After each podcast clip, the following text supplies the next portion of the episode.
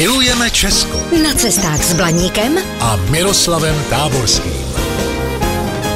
Krásný den, milí blaníci. Tento týden vzpomínáme na geniálního architekta Jana Blažeje Santýnyho Eichla, od jehož smrti uplynulo přesně 300 let. Ještě jednou se proto vrátíme do Žďáru nad Sázavou. Díky osobnímu přátelství mezi vzdělaným opatem Václavem Vejmluvou a Santýnem zde vznikl třeba netradiční hřbitov – Stalo se tak v době, kdy bylo českomoravské pohraničí postiženo několika vlnami morové epidemie.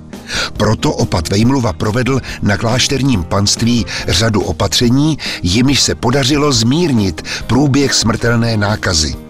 Jedním z nich bylo v roce 1709 založení dolního hřbitova pro případné oběti moru a to podle Santýnyho návrhu.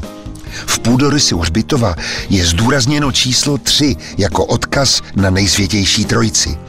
V rozích pomyslného rovnostraného trojuhelníku stojí stejné oválné kaple a do prostoru hřbitova vedou arkády prolomené trojicí oblouků. Mezi jednotlivými kaplemi prochází, odborně řečeno, konvexně konkávně, tedy zahnutě dovnitř a ven, hřbitovní zeď, je ale třeba dodat, že v roce 1755 byl hřbitov zvětšen a rozšířen o čtvrtou kapli, čímž došlo k narušení původního ideového záměru a půdorys hřbitova tak dnes bývá spíše přirovnáván ke tvaru lepky. Santýny vytvořil pro žďárský klášter také řadu staveb hospodářského charakteru, jako například dvůr Lira, postavený v roce 1702 naproti konventu na prostranství mírně se svažujícím k bránskému rybníku. Půdorysy dlouhých stodol architekt esovitě prohnul a dosáhl tím tvaru hudebního nástroje, který dal celému dvoru právě jméno Lira. Za nejpozoruhodnější dílo, které Santýny ve službách opata Václava Vejmluvy vyprojektoval, je však právem považován areál poutního kostela svatého Jana Nepomuckého na Zelené hoře. Santýny vložil do jeho projektu snad všechen svůj um a o kostelu se dnes hovoří jen v superlativech.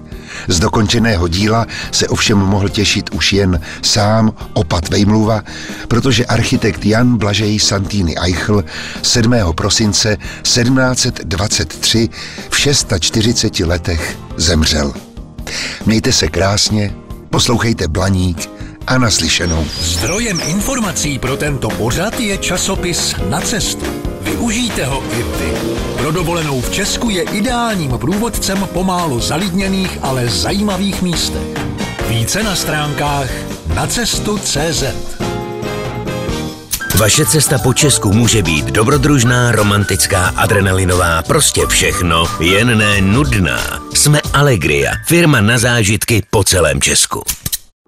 Falkensteiner Hotels and Residences. To jsou prémiové hotely v oblíbených destinacích Chorvatska, Itálie, Rakouska i Jižního Tyrolska. Každý host je pro nás jedinečný. Postaráme se o zábavu vašich dětí a vy si v klidu vychutnáte váš oblíbený drink. Falkensteiner. Dovolená, po které toužíte. Více na falkensteiner.com